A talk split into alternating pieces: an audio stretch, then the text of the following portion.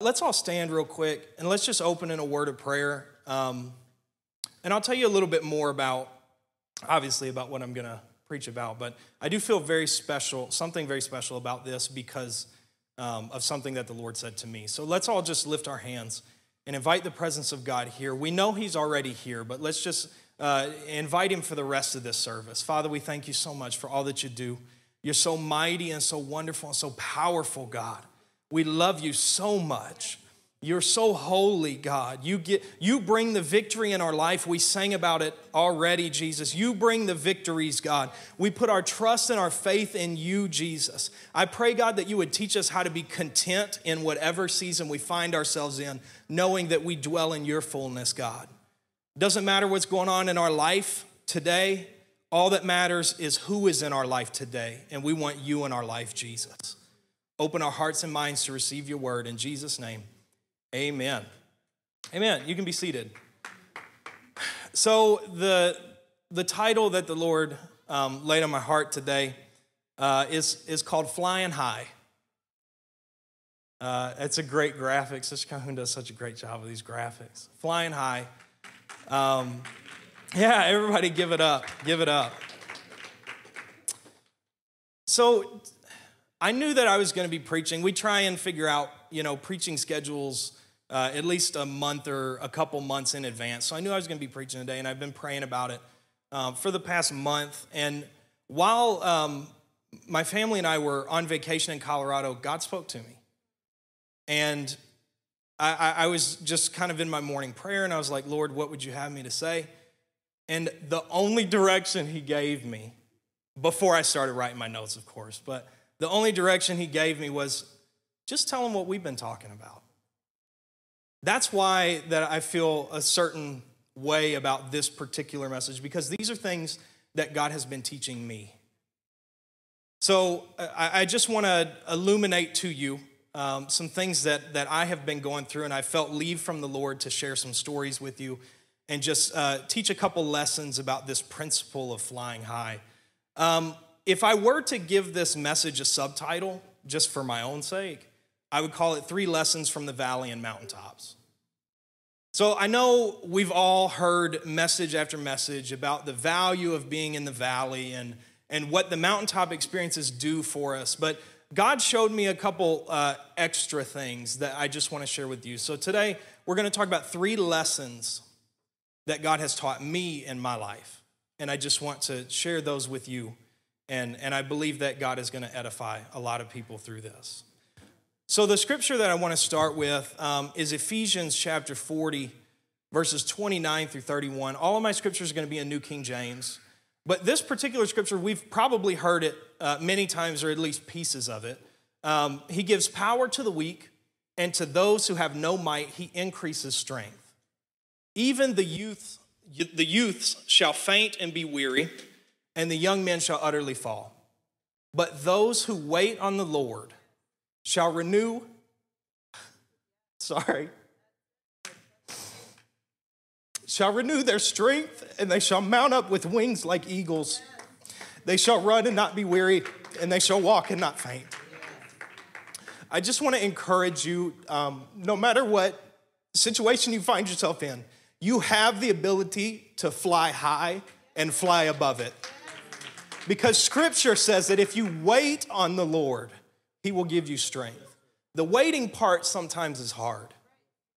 Waiting in the valley is difficult, but if you do it, God will give you strength and you will mount up with wings as eagles and you will fly high fly so high, so far above the muck and the grime of the world because we have the Holy Ghost living inside of us. It gives us the ability to live above sin. It doesn't mean we're going to be perfect, but it does mean that we don't have to be stuck in the cycles of sin. That's why I say we're able to fly high. We can soar like eagles. We can spread our wings and let God be the wind underneath our wings to take us to our destiny. That's what flying high is about. So, starting off with the first lesson that God has taught me about the valley and the mountaintop, uh, I want to read a scripture first and I'll tell you the lesson. This is going to be very similar to Spirit Life class format, just because that's what I'm used to. That's my style now. Um, but Ephesians chapter 2, verses 1 through 3. And you he made alive. Every one of you that have the Spirit of God living inside of you, that indwelling Holy Ghost is what we call it. If you have the Spirit of God living inside of you, God has made you alive. Who were dead in trespasses and sins. I was there in which you once walked according to the course of this world, according to the prince of the power of the air, the spirit who now works in the sons of disobedience. That's how we used to live before BC, before Christ, before the Holy Ghost in our life. We walked according to the course of this world, who is ruled, as uh, Scripture is saying, by the prince of the uh, by the prince of the power of the air, who works in the children of disobedience. That's how we used to be. Uh, verse 3 also goes on to say, Among whom also we all once conducted ourselves in the lust of our flesh, fulfilling the desires of the flesh and of the mind, and were by nature, by nature, children of wrath, just as the others. So, the first lesson uh, that I want to give to you today is getting off the treadmill. Get off the treadmill. Uh, so, we've all had, and if you will, just think back for a moment. Um, I don't want to dwell too much on this, but we've all had a moment of conversion. Would you agree? We all had a moment where we decided, I'm going to follow Christ. Whether you grew up in church or not, we all come to that, that, that decision in our life on what we're going to do. So think, think before that decision, how we used to live. Again, I don't, I don't want to dwell on this point. I, I just want to try and give a demonstration here, but think way back before we ever made the decision to follow Christ, how we used to live. Would you agree the way the scripture that describes those that walk according to the course of the world? Would you agree that that was you at one point? A child of wrath, a child of disobedience. Now, don't beat yourself up for that because scripture says that by nature we're children of wrath, that we're born that way because sin is in the world. But when we walk according to the course of the world, it's like being on a treadmill. Uh, does anybody work out in here? I am so inconsistent working out. As you can tell, I have a neck that won't go away because I can't get on the treadmill often enough. Um, but, but if you've worked out at all, maybe just any point in your life you're goofing off on mom and dad's treadmill. I used to do that too. Um, but when you walk on a treadmill, there's only really two things that you can control with that treadmill, and that's the speed and then the, the intensity, yes, the elevation. But the interesting thing about a treadmill, and this is kind of why it was designed, is you have the ability to run miles and miles and miles, or, you know, walk a mile like me. Uh, but you have the ability to go so, so far, but never actually get anywhere. It's for the benefit of, of working out the body, right? So the reason why God used this analogy in my life is that when we walk in the world, there's only really two things that everybody wants in life. And it boils down to joy and contentment, not contempt, but content, to be content. To have joy in your heart that, that doesn't matter what the circumstances going on, I still have joy. I'm okay. Everything's gonna be okay. And the same with content, being able to be content in life. And actually, we'll get to that in just a little bit because uh, Paul talks about it in Philippians. But those, at least to me, are the two things that I always chased. The problem is when you're on a treadmill, you don't actually go anywhere. So when you're walking according to the course of this world, what happens is we're pursuing these goals or we're pursuing uh, joy and contentment. And unfortunately, there's nothing in the world that can give you those things. I don't know if that's news to you or not, and I'm sorry to burst your bubble if you, if you didn't know that, but there's nothing in the world that can give you joy or contentment. Nothing. And when you're walking on this treadmill, we're pursuing this thing, but we're never actually going anywhere. Living in the world is the most infuriating and frustrating thing you could ever do is live according to the course of the world because we're constantly there, there's a, a, psychological principle too it's called the uh, hedonics treadmill i think is what it, i might have butched that first word. But it's it's the idea that we're constantly pursuing something and even if we achieve it there's always something else that we have to pursue. There's always the next thing. There's always you know i, I got a ha- i got a car now. Now i got to get a house. Now i got to get a bigger house. Now i got to make more money. Now i got to do this this this. It's so exhausting isn't it it's just tiring living that way and it's like being on a treadmill that never ends and unfortunately when you live according to the world those two things that you can control on your treadmill, speed and intensity, you can't control those if we're going to use that same analogy. Sometimes life speeds up and it gets fast and it's hard to keep up. Sometimes it slows way down and it's like a sluggish pace. Sometimes it gets really, really intense. And sometimes it's, it's a little bit easier, but we have no control over that. Does that make sense? Uh, maybe it just made sense in my mind, but that's why I say living according to the course of the world is so exhausting and infuriating. You never, it's somebody dangling, you know, a carrot in front of your face and saying, go get it, knowing you can never attain it. You can never have joy and contentment without Jesus Christ. So, what happens here, though, uh, when we make that decision, right? I talked about that decision where you decide to to choose Christ over the world. This is what happens. Ephesians chapter 2, verses 4 through 7 say this But God, who is rich in mercy, because of his great love with which he loved us, uh, when we were dead in trespasses, made us alive together with Christ. By grace you have been saved and raised us up together and made us sit together in heavenly places in Christ Jesus, that in the ages to come he might show the exceeding riches of his grace in his kindness towards us in Christ Jesus. So remember, Ephesians chapter 2 opened up and said, You've been made alive. And then it goes on to describe what it's like living in the world. And then it comes back to that, that, that principle and says, God is rich in mercy. What he does, his spirit takes us off the treadmill of the world.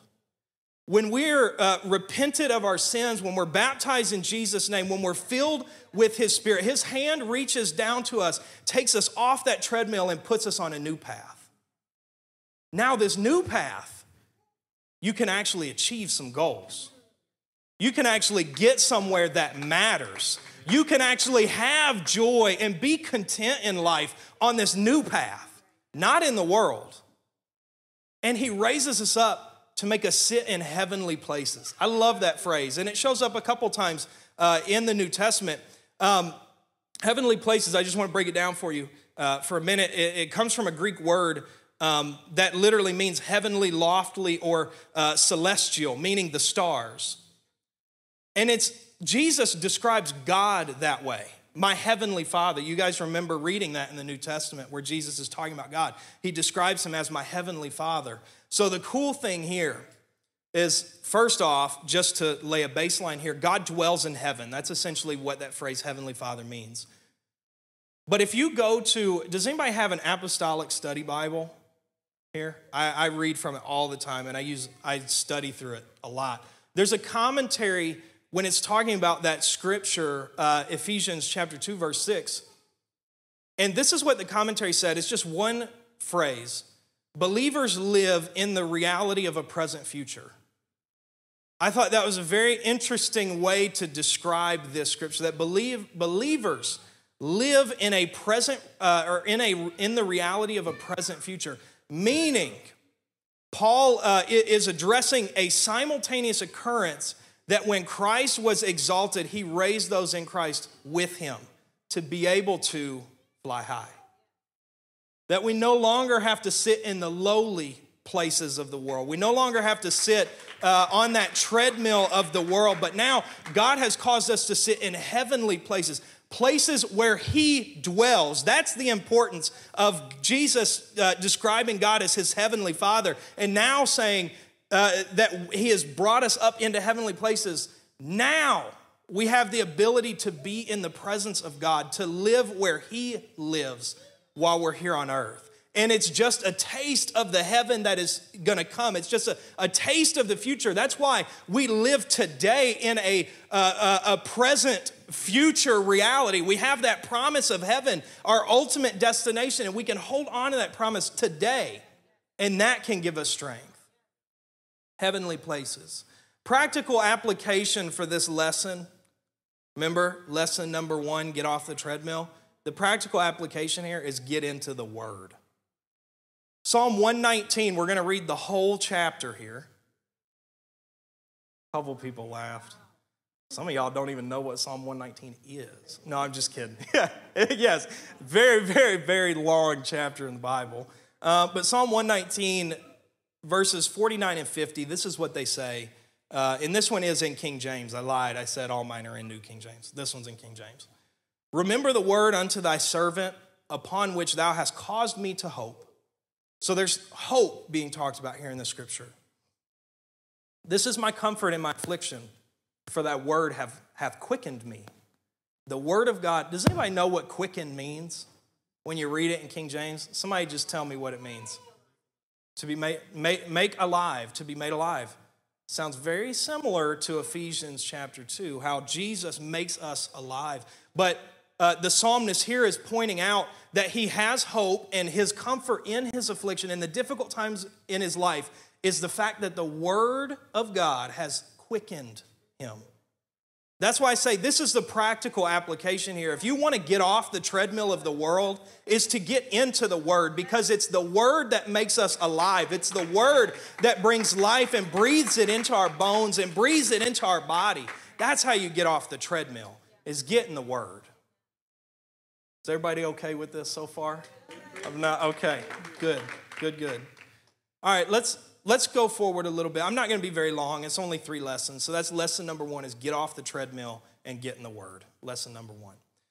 So Mark chapter 10 uh, verses 21 and 22 um, describe a certain portion of scripture and this is what they say. Then Jesus looking at him loved him and said to him, "One thing you lack. Go your way Sell whatever you have and give to the poor, and you will have treasure in heaven. And come and take up the cross and follow me. Does anybody know who he's talking to?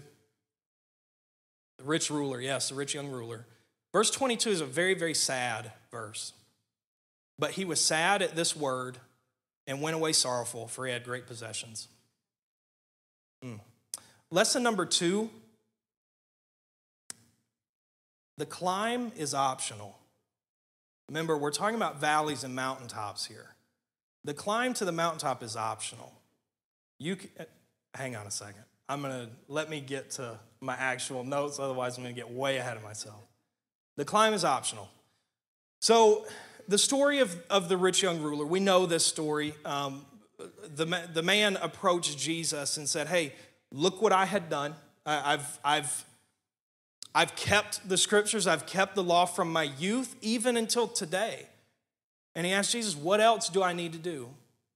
And Jesus gave him another command sell everything you have, give it to the poor, take up your cross and follow me. Jesus was inviting him to a mountaintop. This is why I say it was optional. Jesus was inviting him to another level.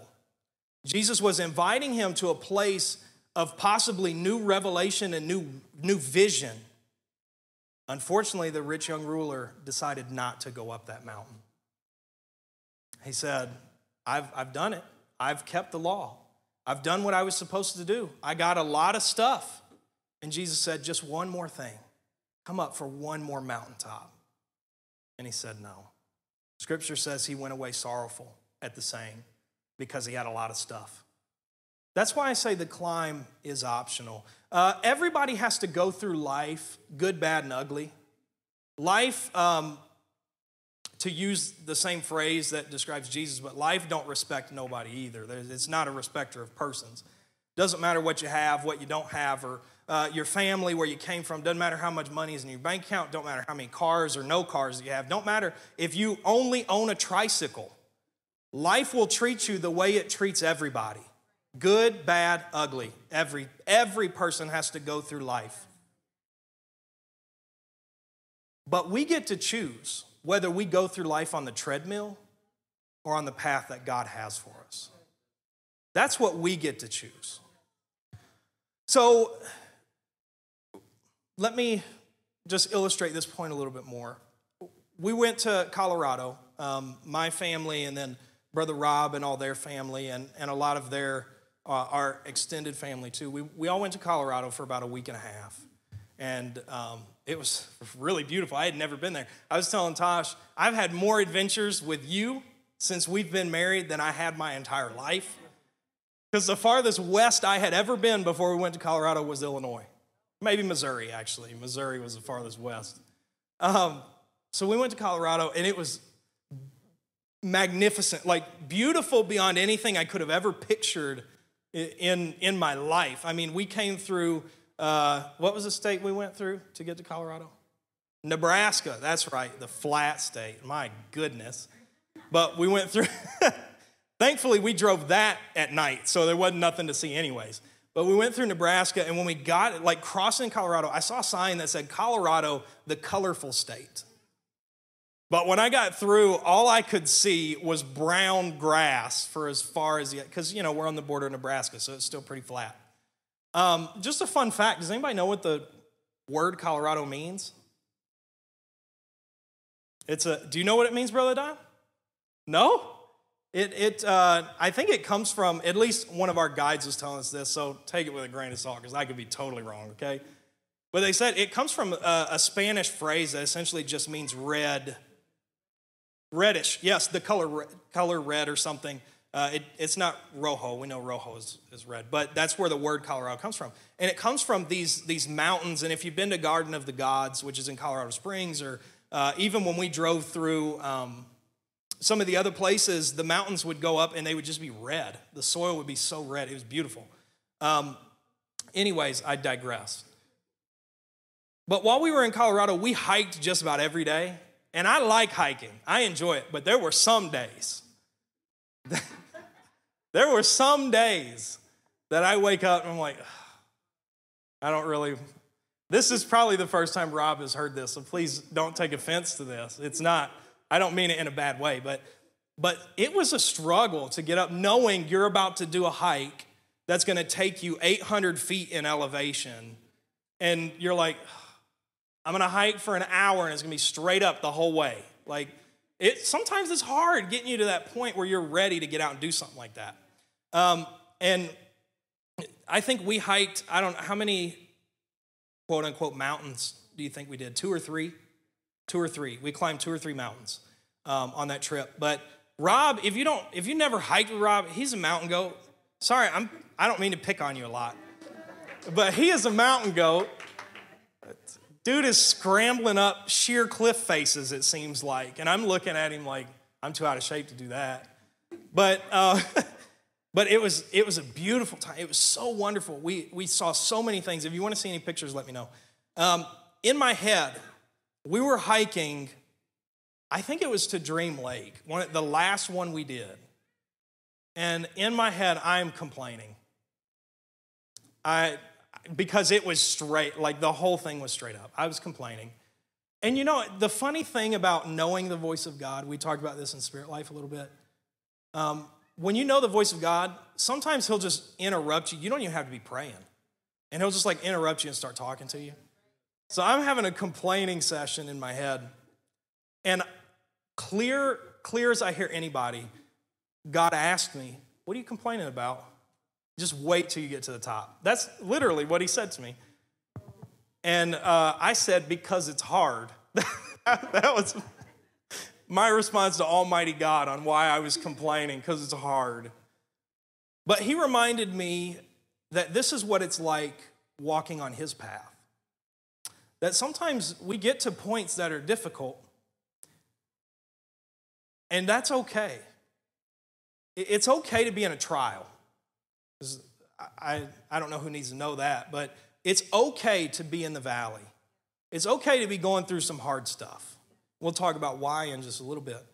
But Jesus invites us up the mountain, and we get to choose whether or not we're going to stay in the valley or we're going to go up to the mountain with him. But I'll tell you this uh, the mountain, the climb is hard. It's hard getting on top of a mountain. And it's the same thing in our walk with God, that it's difficult getting to those points of, of victory, to those points of vision, of those, those, point, those special places with God. Sometimes it's very hard getting there. But God just says all the time, why are you complaining? Just wait till you get to the top. Just wait. Wait. You'll see. You'll see. And that's what God was reminding me. Um, because I'm going to be vulnerable. Uh, I'm going to share a couple stories about myself, but so please excuse the personal references. I just feel like this is sometimes the best way to convey something. Um, when I was a teenager, when I was a young adult, if I was presented with the opportunity to go up to a mountain and I, to go up to a mountaintop, I'm talking spiritually, and I looked at the climb, I chose to stay in the valley because it was too hard for me. And I chose to be a victim most of the time. I chose to live in, you know, my own valley most of the time that I would create for myself. And many times God was saying, just come up. Just come up. Just and I would say, nah, it's too hard. I'm not going there. I'm, I'm not, I'm not taking that. I'm not hiking that. I'm not, I'm not, you understand what I'm saying? That's why I say the mountain, the climb is optional. You can choose to stay in the valley and be a victim all you want. And you won't see victory until you accept that invitation to make it to the mountain, to the mountaintop. Because that's where we see the victory. Scripture also says that we live from glory to glory. I interpret that as we live from mountaintop to mountaintop. Not that we can stay on the mountain, but those, uh, those moments, those special moments of victory, of, of vision, of perspective, is what keeps us going and going and going in life. Is that constant looking forward to the next goal and saying, I can do that. With God, I can do that. And that's what keeps us moving forward. And I would just remind you don't be a victim, accept God's invitation and go to that next level, even if it's hard. But don't stay where you're at. If you're not growing, you're dead. That's how the saying goes. If you're not growing, you're dying. The only way to grow is to keep moving forward. So, when we made it up to that destination, the place was called Dream Lake in Colorado. And I leaned over to Tosh and I said, This place is so beautiful. It, I see why they call it Dream Lake. It totally lives up to its name. It was, it was like stepping into a dream where everything is just perfect. It was, we were at this lake, it was a long, thin lake, trees on both sides, and then you look straight down the middle of the lake, and it's just sheer rock face cliff. And it's nestled right in between these big mountain peaks. And a little stream comes off the lake and feeds a little, like a small waterfall, and it goes down the mountain. Beautiful. And then I heard God whisper in my ear, Told you so. but truly, accept that invitation to go up the mountain because when you get there, you will have some of the most powerful moments between you and God that you have ever had in your life. You will have some of the most special moments between you and God where it truly is just you and God. Nothing else around you, no distractions, no, no nobody else that you're trying to please. It's just you and your creator. Those are powerful mountaintop moments. Powerful moments. But I will say this we're not designed to stay on the mountaintop forever. The mountaintop and the valley, they serve their own purposes.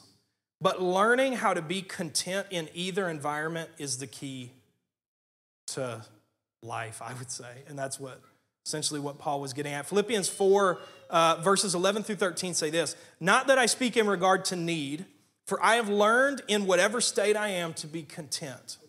That's a powerful word. I know how to be abased and I know how to abound. Everywhere and in all things I have learned both to be full and to be hungry, both to abound and to suffer need. I can do all things through Christ who strengthens me. It isn't always easy to be content when you have to take back two rolls of quarters to the bank because your rent check is going to bounce. That's where Tasha and I were. It ain't easy to be content when you're at that point in your life where you got to take $20 worth of quarters back to the bank so your rent check don't bounce. It's not easy to be content when you have to ask God, please stretch out my gas because I ain't got no money to put any more gas into my tank till I get paid in two weeks. I've been there. I've lived that. It's not easy to be content in those moments. Climbing the mountains teach us how to be content. When we're in those moments of need, when we're in those moments of frustration, when we're in those moments that feel like they're just pressing on you and they're just like strangling the life out of you, it's not easy to be content. But going through it teaches you how to be content. That's what Paul was saying is I know what it's like to be hungry. I know what it's like to have more than I need. I know what it's like to have no money. I know what it's like to have more than I need. I know what it's like to be low. I know what it's like to be high. That's what Paul was getting at. And he said the key to leveling out the roller coaster of life is to be content. And actually, that's why he follows up verse uh, 13 with, I can do all things through Christ who strengthens me. He's talking in the frame of being content. He wasn't saying, I can go out and pick up a house because I know God can do it and he'll do it through me. That's not what he was saying. But what he was saying is, God gives me the strength to be content no matter where I'm at, and that is what will keep me moving forward. So Paul tapped into something supernatural contentment.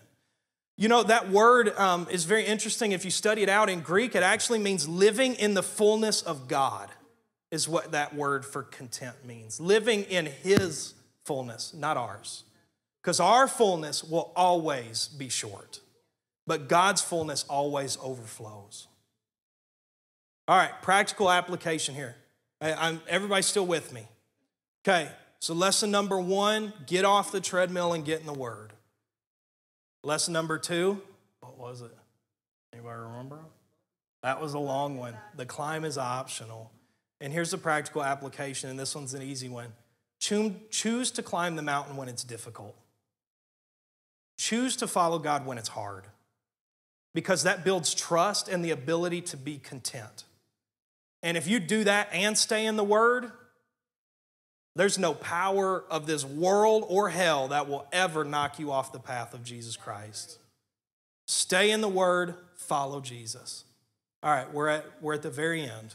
Genesis chapter 22, verses 4 and 5. Then on the third day, Abraham lifted his eyes and saw the place afar off. And Abraham said to his young men, Stay here with the donkey. The lad and I will go yonder and worship, and we will come back to you. Lesson number three the purposes of the valleys and the mountains. I want to talk to you for just a second about the purposes of the valley and the mountain. So, Abraham, uh, we know his story. He had been called out of his homeland into a place that God had not showed him yet. Just said, Follow me. Take that next, keep taking a step, and I'll show you where to go. That was God's promise to Abraham. Just take a step, and we'll go. That, to me, is what it's like living in a valley not being able to see the end goal, living on a promise from God. When circumstances do not look likely, when it, it doesn't look like, I mean, come on, right? Like a voice out of heaven says, Come follow me, when he had hadn't experienced God yet in that way. But yet he said yes, he obeyed and started walking. To me, that's what it's like walking in the valley. And the reason why I say that is, is because you can't see the end yet. God just said, if you take a step, I'll show you where to go. He didn't know where he was going, but he's just walking, following God, just walking. I, I can see the path right here. I know I'm supposed to go. I don't know where I'm going, but I can see the path here. Because when you're in the valley, there's a lot of, lot of vegetation, there's a lot of growth usually. There's trees on all sides, there's bushes and you know hills and all kinds of things you can't necessarily see the end of your hike when you start in a valley. So in this part of genesis abraham had been living that way up until this point where god says okay i need you to sacrifice your son. I, won't beat that point you know to death because i know we've all heard messages about that but but god says i need you to sacrifice your son um, Abraham is about to, whether he knows it or not, experience a mountaintop moment that's going to change, number one, his perspective of God and the rest of his life. Number two, the rest of his life. Uh, God asked him to sacrifice his son. The funny thing, not funny, but the interesting thing is how Abraham did not hesitate once. Bible says he got up early the next day and prepared for the journey, and he left.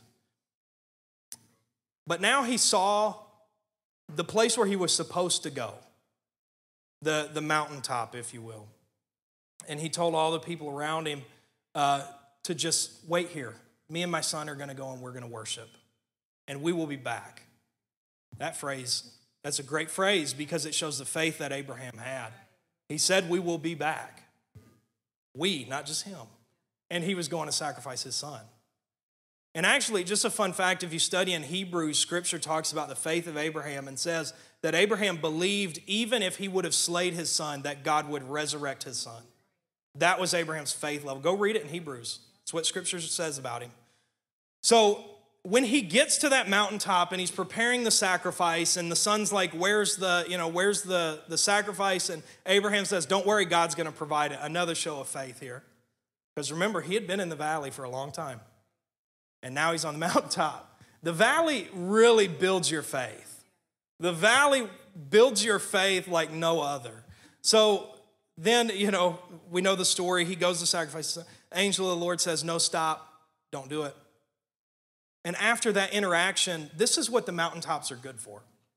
Is they give you revelation and vision. Mountaintops give you revelation and vision. Revelation, because in this example, Abraham all of a sudden knew something new about God. This is the first time that God is described as Jehovah Jireh in Scripture is when Abraham built an altar and called him Jehovah Jireh because he turned around and saw the sacrifice in the thicket. He got revelation immediately and knew God is a provider. But then he also got vision. See, this is a cool thing about the mountaintops is when you get up there, you can see for miles and miles. You can see where you're going. Now, this was a principle I learned at Man Up a couple years ago that mountaintops give you vision. And, and what happens here, let me back up actually, because I'm getting way ahead of myself. Um, just for clarification's sake, the purposes of the valley and the mountaintop valley, growth, mountaintop, vision. So, my mom always said, uh, You ever notice how not much, this is a southern, a way a southern person would say this, but you ever notice how not much grows up on a mountaintop? That's what my mom used to tell me. And she was getting at this point that mountaintop experiences do not sustain growth. Mountaintops do not have the ability to make a whole lot of stuff grow. So she was illustrating to me the purpose of a valley. Is that vegetation can grow in the valley because the conditions are right. The air quality is good, the soil quality is good, water, temperature, there's enough oxygen in the air, so stuff can grow. But on the mountaintop, you get less oxygen, bitter cold. I mean, when we were hiking, we would start out at like it was 70 degrees down where we started, and it'd be 50 and windy and raining when we got to the top. But it, it, it's, it's colder, there's less soil. Um, so things, there's not a lot that grows up on a mountaintop, not a lot. Uh, and even if it does, it's a lot smaller than what it would be down in the valley. If we never walk through the valley, we never grow. But if we stay there too long, we can suffocate amongst the other plant life. You need both in your life. There is no mountaintop without a valley. There's no valley without mountaintop. And if you don't have either one of those in your life, you're walking on the treadmill. If we never walk through the valley, we never grow. Brother Zerpoli said something as I'm coming to a close. Um, he said something last week that instead of praying to get out of a trial, have faith to get through it. You know, a lot of times we pray ourselves out of valley moments. A lot of times, or at least try to. we say, God, I don't want to go through this right. I, I don't, you know, I, I want to have enough in my bank account to pay all my bills and, you know, be able to save. I want to do uh, X, Y, and Z with my family. I want to have free. I want to do all this stuff when we're in the middle of the valley and we're asking God to take away the very thing that is going to make you grow and make you be better on the other side. So instead of praying to get out of the valley, have faith to get through it. Because in the valley, God is helping us grow, and without a valley, there is no growth. And if there's no growth, there's death. But mountains also can't support very much life because if we stay there too long, we wither and die because the sun is so intense. There's no oxygen in the air, there's, uh, there's no way for it to support growth. But they're great for vision. And this is the principle from Man Up that I'm going to end on here. We can all stand real quick. This last last lesson the purposes of the valley and the mountain. The purpose of the valley we know is growth. We hear that all the time. We hear, you know, you're in it because God's making you better. You're going through the fire, just like what Scripture says, to be refined like silver and gold. We understand that. That the hardships is what brings faith and help us, help us grow. But the mountaintops, this was revelatory for me when I was in uh, Man Up. I thought the mountaintops are there to give us, you know, a shot in the arm to keep moving forward, and they are. I, I thought that experiencing that victory was, was just so that we could have some relief or a respite from the suffering that we've endured. But the really cool thing about the mountaintops is the fact that they give you vision. And they're moments of revelation where you can truly see how God works. And He can truly speak to you as face to face as possible until we get to heaven. The point about the vision from Man Up was really cool. We were sitting on a uh, kind of a, a, cliff or a little mountaintop, and he was talking about uh, the valley and, and mountaintop experiences. And then he stopped and pointed over um, to another peak, and he said, That's where we're going. And it was Harney Peak, and that's we summited Harney, Harney Peak um, in South Dakota in the Black Hills. But his point was God brings us to mountaintops so he can set our gaze on the horizon and say, You see that? That peak right down over there. That's where you're going next. That's, that's the next goal. That's the next saved loved one. That's the next miracle. That's the next provision right there. And that's where we're headed. That's why the mountaintops are so powerful. We love being on the mountaintop because we get all that vision, that revelation. We can see the purpose of our life. God lays it out, lays your calling out, says, This is where I want to take you. This is uh, right over there, that next cliff, that next peak, that's where we're going next. That's why they're so powerful. But guess what? In order to get there, you got to get off the mountain and get back in the valley. You know, I believe Abraham's faith was at that point where he could say, Yes, I'll sacrifice my son. And he could say, We will be back. And he could believe, like what Hebrews says, that God would just resurrect my son if I killed him. I believe his faith was at that point because of how long he had been wandering and walking in the valley. Because that's what the valley does for us. It increases our faith so that when we are invited up to that mountaintop and it looks impossible, the climb looks so hard, we'll be able to have the faith to say, You know what? I can make it there. I can fly high like the eagles. I can get up to that peak. So, just to wrap up, I just want to go through those three points real quick. The Holy Ghost takes us off the treadmill. Get off the treadmill and get in the Word. Lesson number two the climb is optional, but choose the climb. Lesson number three the purpose of the valley is for growth, and the purpose of the mountain is for vision. Can we all just lift our hands? Let's ask that the Lord would do exactly what He wants to do right now. I want to invite you all to the altar here. This altar is open. If you're going through the valley, I want, I want you to change your perspective a little bit.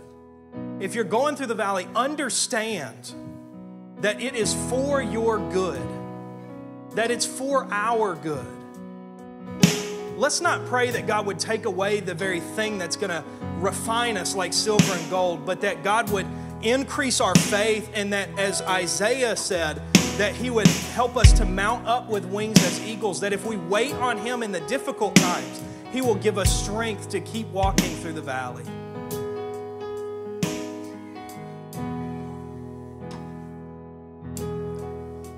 If you haven't experienced Jesus Christ in a powerful and profound way in your life, I would ask you to come to the altar too. Because God wants to do a work in everyone's life, every one of us. He wants to change us, heal us, make us better. And if you feel like you're on the treadmill of life, I would also invite you to the altar here. Because God doesn't want you to stay on that treadmill. God wants to give you joy, to give, you the ability to be content. God wants to bless you. The world can't bless somebody, but God can.